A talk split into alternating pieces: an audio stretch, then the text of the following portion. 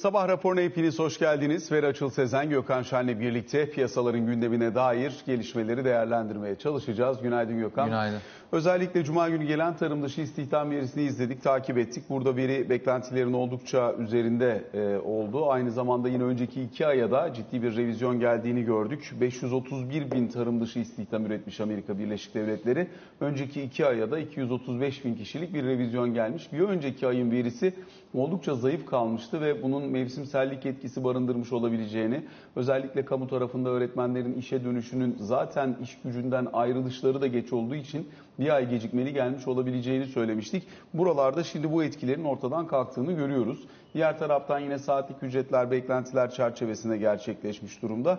İşsizlik verisi yüzde dört nokta altı civarına işaret ediyor. Yani Amerika'da çok değişen bir şey yok. Amerika hala ciddi anlamda büyüyen, ciddi anlamda da istihdam üreten yapısını sürdürüyor. Her ne kadar dönemsel ve mevsimsel etkileri olsa da kuvvetli gitmeye devam ediyor. Ve veri sonrasında özellikle Amerikan on yıllık tahvil faizine baktığımız zaman Eylül ayından bu yana görmediği yerlere kadar aşağı doğru gitti. bir kırk beşlere doğru hareket oldu. Şu anda da bir kırk altıların hafif üzerinde bir fiyatlama olduğunu görüyoruz. Bu ortam özellikle bizim gibi gelişen ülkeler için de ifade edebilir. Amerika'daki sıkılaştırma penceresi bundan sonra nasıl işleyebilir? Buralarda bazı kaygılar, kaygılar ve kafa karışıklıkları olduğunu görüyorum. Dolayısıyla orada varlık alım programı ufak ufak azaltılmaya başlandı. Ancak önümüzdeki dönem bizi doğrudan etkileyebilecek ya da ekstra baskı altına sokabilecek bir dönem olur mu? Biraz bununla başlayalım istersen. Olur.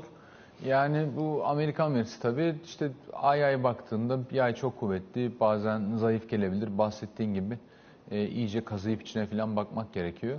E, ama bir eğilim olarak baktığında Amerika'da emek piyasası dünyanın hemen hemen her yerinde olduğu gibi e, kuvvetli. Böylece herhalde dört dört buçuk milyon kişi kaldı kriz öncesi döneme göre. E, işsiz kalan, tabii aynı kişiler midir filan onu bilmiyoruz ama e, sayı burada.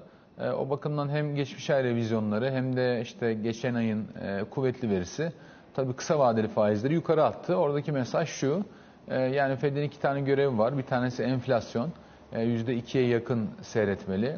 E, P C E, FED'in izlediği çekirdek enflasyon diyelim. E, burada zaten hedef tutturuluyor gibi görünüyor önümüzdeki iki iki buçuk sene boyunca. Burada bir sorun yok. E, fakat ikinci görevi olan en çok istihdam tarafında e, şu an istenilen yerde değil ama ilerleme var. E, o bakımdan da veri pozitif algılandı ve bir noktada e, FED'in faizleri artırabileceği, iki yıl sonra iki yıllık faizlerin burada olmayabileceği beklentisiyle kısa vadede ralli var. E, ama işte katılım oranına ya da diğer başka e, şeylere baktığında, verilere baktığında Amerikan ekonomisinin, FED'in daha önce de kendisinin öngörmüş olduğu o terminal rate dedikleri, yani uzun vadeli büyüme oranından çok da sapacak bir noktada olmaması, birazcık enflasyonla mücadelede geç kalmayacağı beklentisini de yine içine kattığımızda şeyin devamını getirdi. Son iki haftada gördüğümüz getiri eğrisindeki yataylaşmanın devamını getirdi. Yani kısa vadede faizler yükseldi, uzun vadede alımlar geldi on yıllık kağıtlara. Ya bunu özellikle piyasada işlem yapanlar şey diye de açıklıyorlar. Yani bir short covering e, rally var diye. O da yani kısa pozisyon alan, yani Amerikan faizleri uzun vadede yükselir diyenler e, dönüp pozisyonlarını kapatmak zorunda kaldılar diyorlar. Yani bu teknik bilgilerden e, ziyade e, olan şey şu: Amerika'da ekonomi iyi gidiyor. E, fakat FED'in enflasyona müdahale edeceğini ve Amerikan ekonomisinin de kendi işte ortalamalarından çok sapmayacağını düşünerek kısa vadede satıcı, uzun vadede alıcı oluyorlar. Senin de dediğin gibi, yani zaten hatırlarsan Cuma'da konuşmuştuk.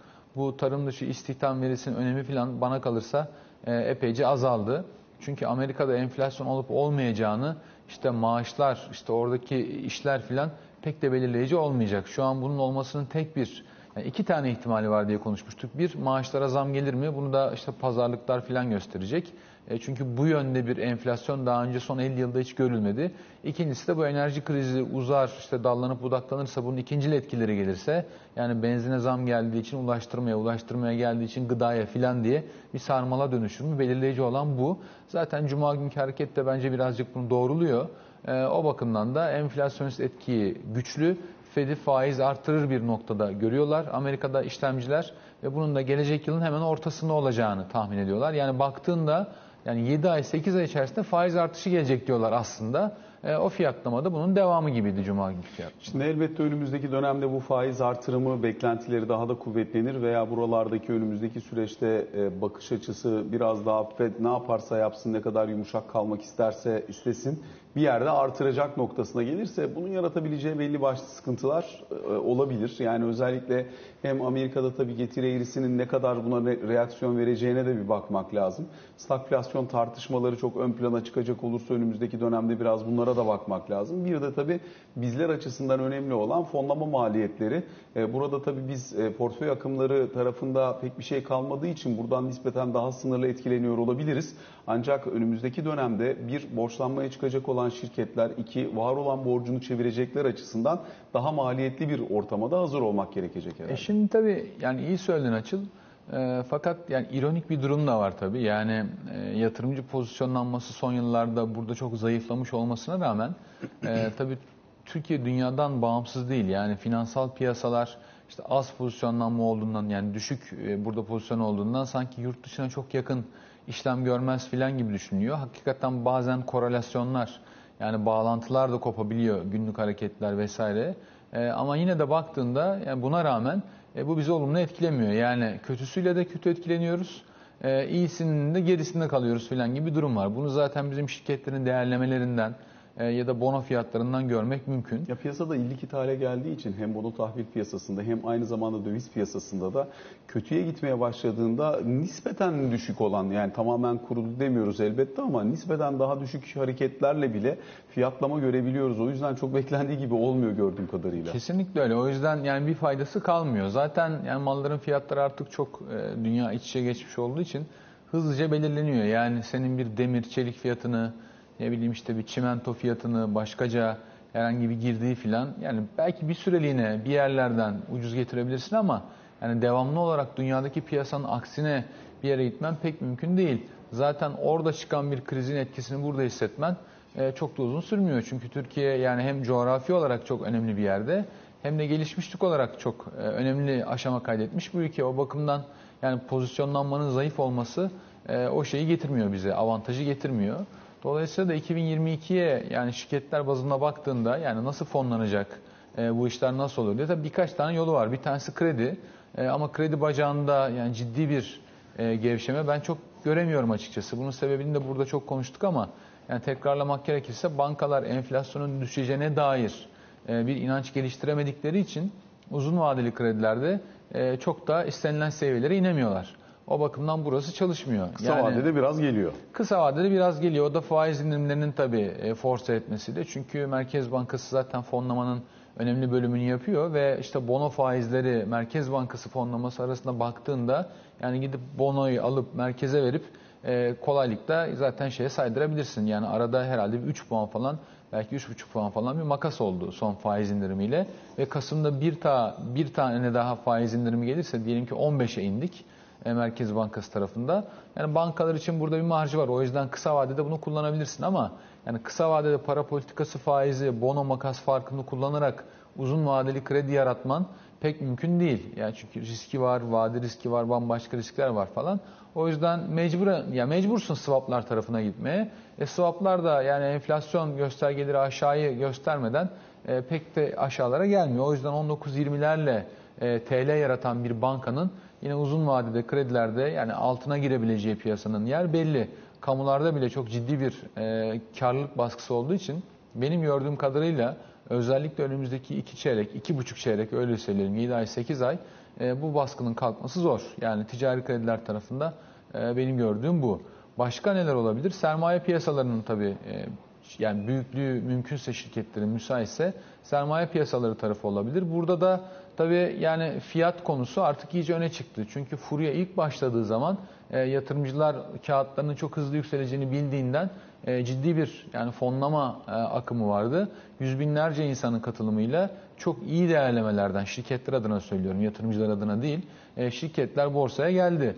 Ama şimdi bu kalmadı. elliye yakın arz oldu çünkü. Çünkü ne oluyordu? Yani iki bin yirmi çok özel bir seneydi. Eğer ki burada iyi bir performans yakalamış şirket varsa bilançoyu oradan gösterip değerlemeleri de yurt dışı benzerleriyle kıyaslayıp o çarpanlarla piyasaya gelip piyasadan para buldular. Oysa ki birçok şirketin performansı hem yıldan yıla hem de belki özel olarak tek bir yılda iki bin yirmideki gibi olmayacaktır. Çünkü çok özel bir yıldı. E, o bakımdan yüksek değerlemelerle geldiler ve birçoğu da aslında e, halka arz fiyatlarının ya altına geldi ya da fonlama maliyetinin kabaca yirmi olduğunu düşündüğümüz bir ülkede hani olduğu yerde duruyor. Yani para kaybettirdi. O yüzden bu hisse satış konusu da yani ben çok iyi değerlemeler E, olabileceği kanaatinde değilim. Mesela şimdi bizim borsamızda son iki haftadır e, ciddi rally var. Rekor seviyeye çıktı borsa. Ama tabii yani reel bazda rekor değil. Yani ne demek istiyorum? iki bin on üç yılıyla kıyaslasan işte o zamanlarda gördüğü seviye doksan binde herhalde. E, yani şimdiki şey dokuz yüz oluyor. E, şey değil yani rekor değil. İşletirsen e, paranın maliyetini. Şimdi daha kolayına bakmak, dolar bazında bakmak işte. O zamanlar beş sentin üzerine kadar gitmiş olan borsanın şu an itibariyle hala bir buçuklar, işte bir yetmişler arasında gidip geldiğini görüyorsun mesela. Kesinlikle öyle. O bakımdan e, ve şu an değerlemelere baktığında hem kendi tarihsel ortalamasının hem de gelişen piyasa ortalamalarının çok altına kaldığını görüyorum. O yüzden yani borsada halka arz yoluna gitmek de e, hissenin ya da şirketin gerçek değerini ortaya çıkarmayabilir ama bir opsiyon tabii. Yani bir de şirketler tabii borsanın kendi çarpanları ne olursa olsun şirketin kendi çarpanıyla belli ölçüde satış gerçekleştirebildikleri için dönemsel olarak iyi performans göstermiş, salgında kendi işini toparlayabilmiş ya da bu kredi genişlemesiyle kendi işini yüksek bir seviyeye taşıyabilmiş olanlar biraz da o finansalları göstererek belki birkaç kademe daha yukarıda fiyat belirleyebiliyor. O yüzden hissedarlar açısından, satan hissedarlar açısından uygun bir ortam. Hala uygun bir ortamdı. Tabii. Ama işte şeyi ayarlayamıyorsun yani sen şimdi bu yola giriyorsun. E girdikten sonra diyelim ki altı ay altı ay sonra nasıl bir değerleme? Mesela bundan pandemiye gidersen sanayi hisseleri mesela e, müthiş değerleniyordu. Özellikle işte tüm tarafına bakarsan Borsa İstanbul'un ama yani birkaç hisseden oluşan bir, bir garabet vardı. O törpülendi. Yani o o çevrimi dur, şey yapman tutturman çok zor. E, birleşme satın alma faaliyetleri tarafı aktif. Ama dediğim gibi yani hisseler işte yüksek faiz ve işte yüksek döviz ortamında düşük değerlendiği için çok niş bir alanda olman lazım. Mesela belki enerji bilmiyorum yenilenebilir vesaire filan. Onlar bile yani hak ettiğin altında şey görüyor ama yani belki buralarda olman gerekir. İşler özellikle e, KOBİ ve hatta KOBİ'nin orta ve düşük yani ticari segmentten daha aşağılara doğru e, geldiğin zaman işler iyice zorlaşıyor. Çünkü burada kredi skorları filan devreye giriyor. Hele ki girişimci, teknoloji vesaire filan gibi bir şeysen e, o zaman kredi bulman iyice zorlaşıyor. Şimdi buralarda yani yaptığın işe göre çeşitli finansman modellerini düşünmen lazım. Türkiye'de bunlar da yeni yeni başlıyor. Mesela bunlardan bir tanesi e, kitle fonlaması. Kitle fonlamasında iki tane ayağı var. Bir tanesi borca dayalı, öbürü paya dayalı. E, bunu mutlaka KOBİ'lerin araştırması lazım. Çünkü önümüzdeki zamanlarda aynen yurt dışında olduğu gibi büyük ihtimalle Türkiye'de de ciddi bir büyüme alanı olacak.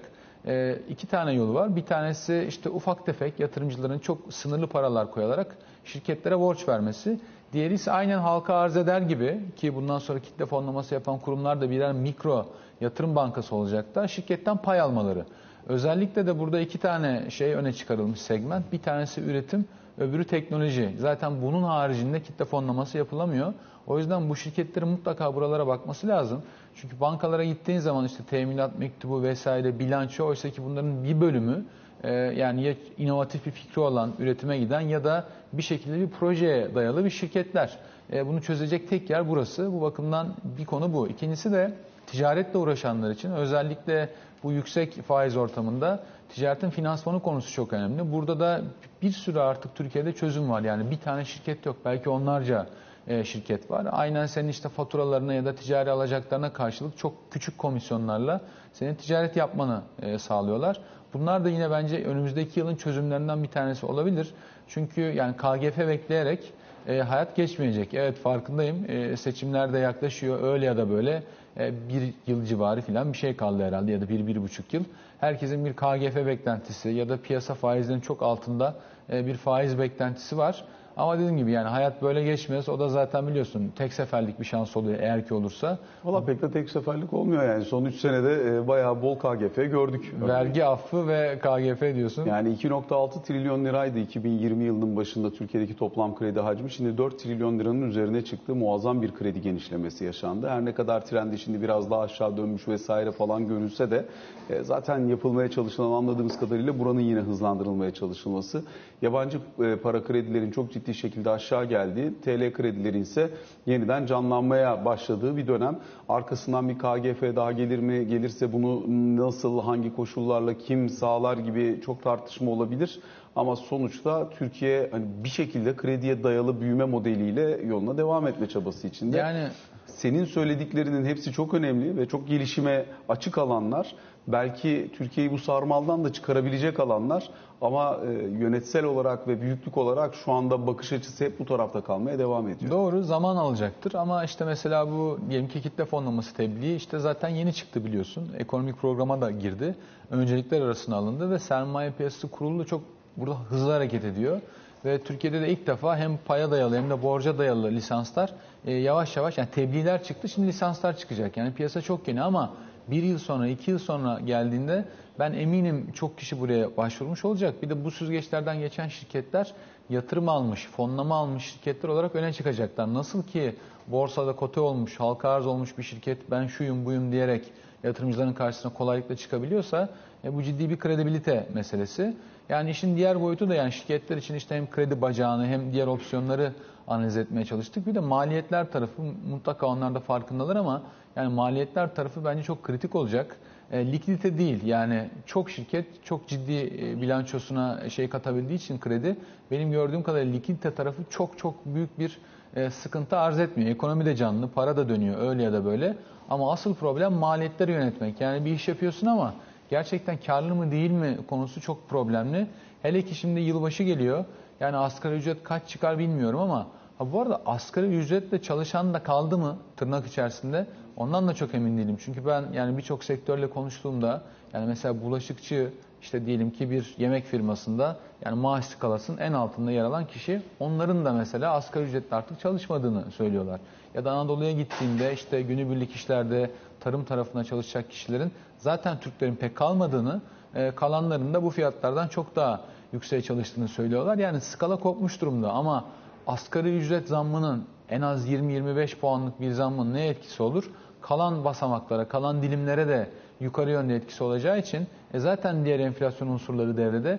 O bakımdan maliyetler tarafı çok çok e, sorunlu. Herkes kendi zammını yapmaya çalışacak. Mümkünse eğer, değilse de maliyetlerini sırdığını bilecek. Yani bu bazen işte ürün çalışmama, bazen stok tutmama ya da belki bazen stok tutma filan gibi kararları da e, kapsayabilir. Dediğim gibi spesifik bir sektör konuşmadık ama yani tüm reel sektör için iki bin yirmi iki çok kabaca fonlama tarafı benim adıma böyle görünüyor. Çalışma Bakanlığı'nın da bu arada asgari ücret dediğin için açıklamaları oldu. Türkiye'de bu asgari ücret ne kadar artacak tartışmasını başka bir yere, başka bir boyuta taşıyabilecek bir düzenleme üzerinde çalıştıklarını da söylüyor.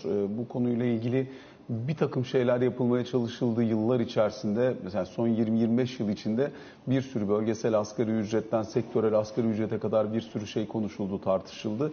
E, pek bir noktaya gelinemedi. Özellikle tabii yüksek enflasyonist ortamda, bu kadar ciddi bir ortamda şu anda mesela bizim de çevremizde asgari ücret veya civarında çalışan insanlarla karşılaştığımızda sürekli bize sordukları soru aynı. Yani üç bin dört yüz ile üç bin beş yüz lira arasında bir asgari ücrete çıkılma ihtimali söz konusu gibi görünüyor. Daha altı, yüzde yirmi iki ile yirmi beş arasında.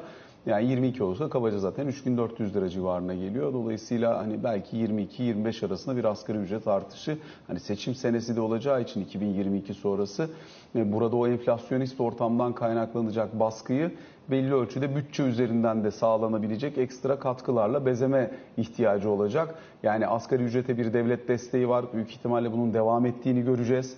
Aynı zamanda yine önümüzdeki sene için vergiler, harçlar, bunlarla ilgili yeniden değerleme oranı için teklif edilen rakam yüzde otuz beşler civarında.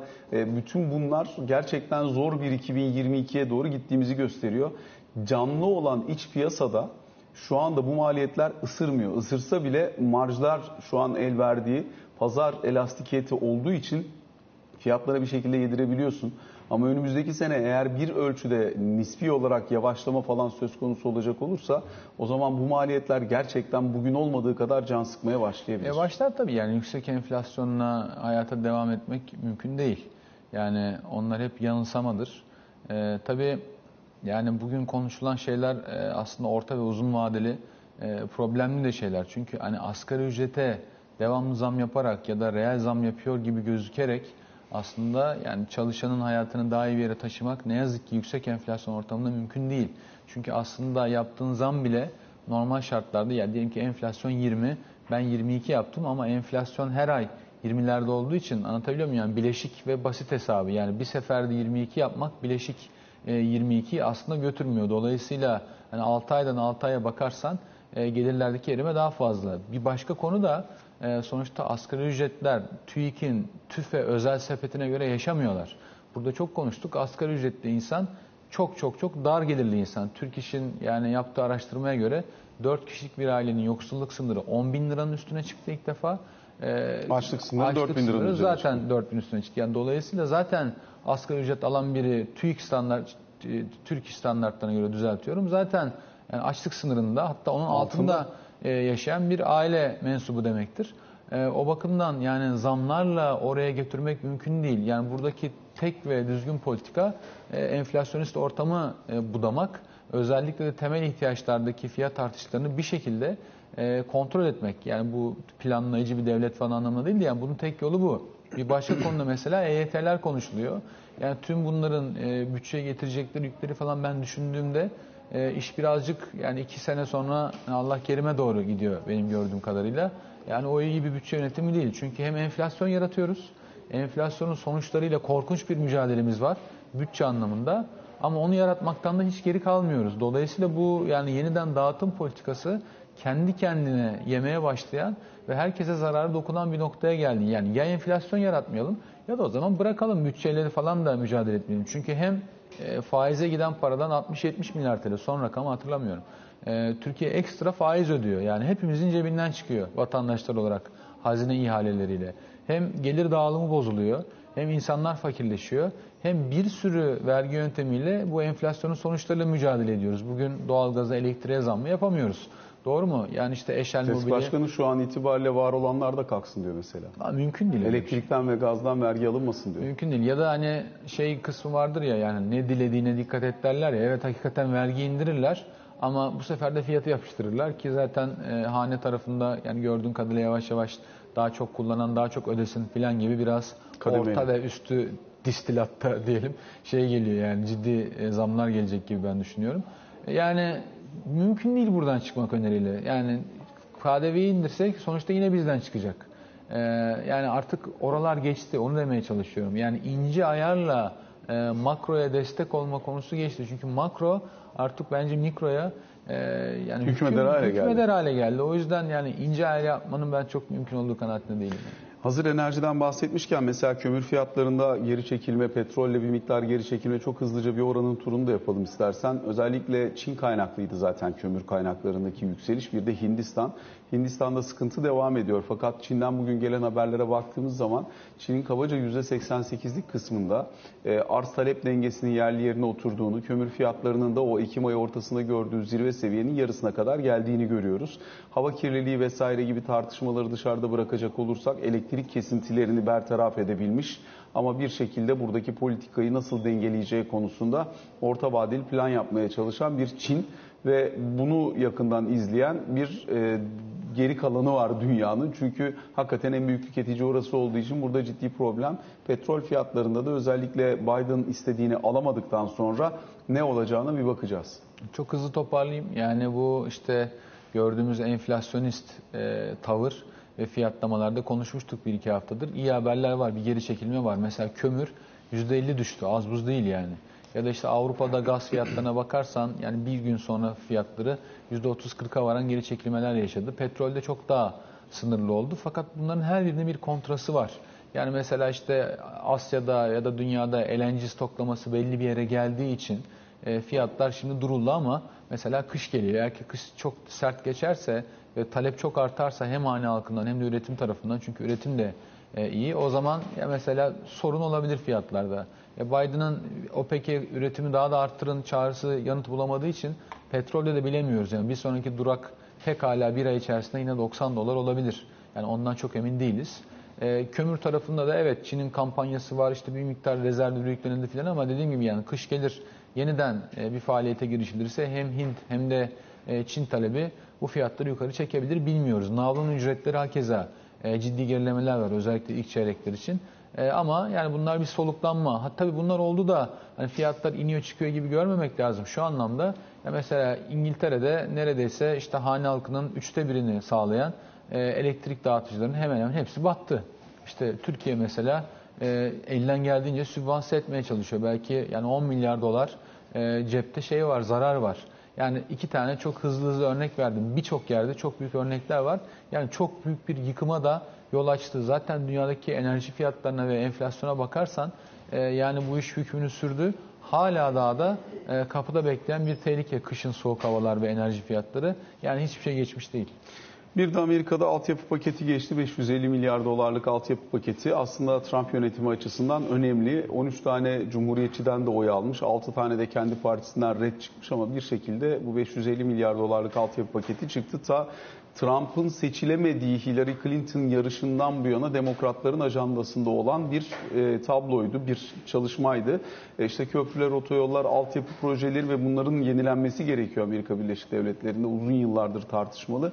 E, bununla ilgili ilk hamle gelmiş gibi duruyor. Şimdi burada çok konu var. Birkaç tanesini seninle başka günlerde konuşmaya erteleyelim. Mesela Amerika'da siyasetin e, gittiği yön olarak bakabiliriz. Yani Biden biliyorsun bunu e, ciddi bir canlandırma paketi, sosyal paketle beraber geçirmek istemişti. O pakette bir virgül yetmiş beş trilyon dolardı. Fakat kendi partisi içinden gelen itiraz da bunu yapamadı. Bu bir. İkincisi bu paketin çok daha büyük olacağı düşünülüyordu. Oysa ki yeni harcama on yıla yayılmış beş yüz elli milyar dolarlık bir paket gibi görünüyor. İşte harcaması bundan... var. Vergi paketi geçmediği için finansmanı yok. Finansmanı yok. Dolayısıyla böyle bir sıkıntısı var. E, biliyorsun yerel seçimlerde işte Virginia mıydı? Orada yani hiç beklenmedik bir şekilde.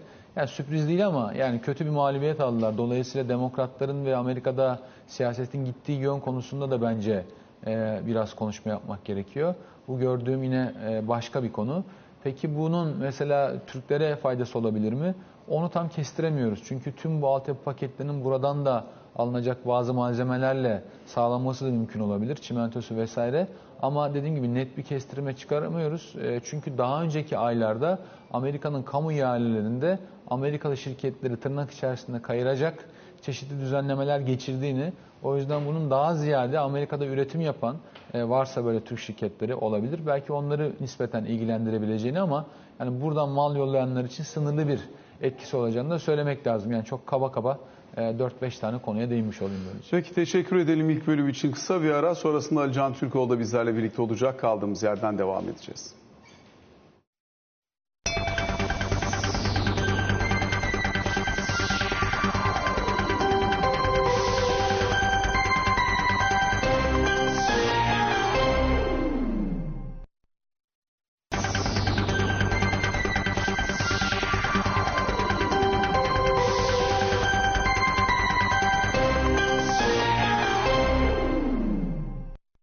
Sabah raporunun ikinci bölümüyle karşınızdayız. Ali Can Türkoğlu da bizlerle birlikte. Ali Can, günaydın. Günaydın. İyi haftalar. Özellikle bugünkü kabine toplantısı ve buradan çıkabilecek potansiyel sonuçları tartışarak başlayalım istersen. Ee, başlık başlık gidelim. G yirmi sonrası ilk kabine toplantısı. Dolayısıyla dış politika tarafından bakıldığında muhtemelen e, hem orada yapılan ikili görüşmelerin sonuçlarından ne olacağı hem de özellikle Türkiye-Amerikan ilişkileri bugün fazlasıyla konuşulacaktır. Dışişleri Bakanı Mevlüt Çavuşoğlu'nun da genel bir sunum yapması da bekleniyor. Bunun dışında hani sadece e, ikili ilişkiler anlamında değil, özellikle Suriye politikası ve Irak politikası kapsamında da e, bundan sonraki yakın dönemde nasıl adımlar atılacağı konusu e, dış politika gündeminin, kabinenin dış politika gündeminin e, önemli bir kısmını kapsayacak gibi gözüküyor. Çünkü hem e, Suriye'ye yönelik Amerika Birleşik Devletleri ve Rusya'dan gelen açıklamalar var. Hem Irak'ta yaşanan son durum, işte hükümetle ilgili yaşananlar, saldırılar, bu noktalar çok net bir şekilde konuşulacak. Aynı zamanda operasyon konusu bilindiği gibi gündemde bir süredir Türkiye'de. Hem Milli Savunma Bakanlığı hem Cumhurbaşkanlığı'ndan bu konuyla ilgili açıklamalar gelmişti. Dolayısıyla operasyon konusunu da kapsayan, terörle mücadeleyi de kapsayan geniş kapsamlı bir dış politika konusu görüşülecek kabine toplantısında. Bunun dışında Sağlık Bakanı ve Milli Eğitim Bakanı'nın yine sunumları var. Özellikle Covid'de gelinen son nokta, milli eğitim politikalarının bundan ne kadar etkilendiği, bir değişim yapılıp yapılmaması gerektiği konusuyla ilgili olarak Milli Eğitim Bakanı'nın sunumu var.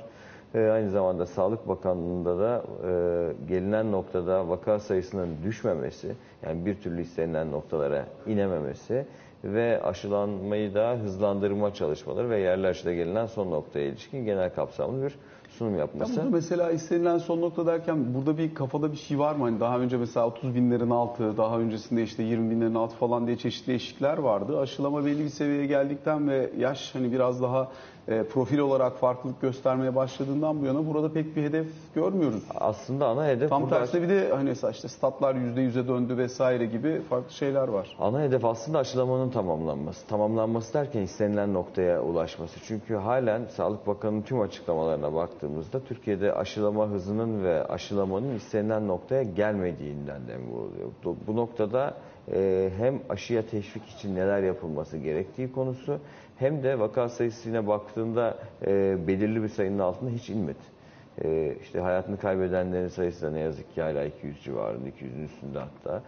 İşte yirmi otuz bin bandında, yirmi otuz bin arasında bir vaka sayısı var Türkiye'de.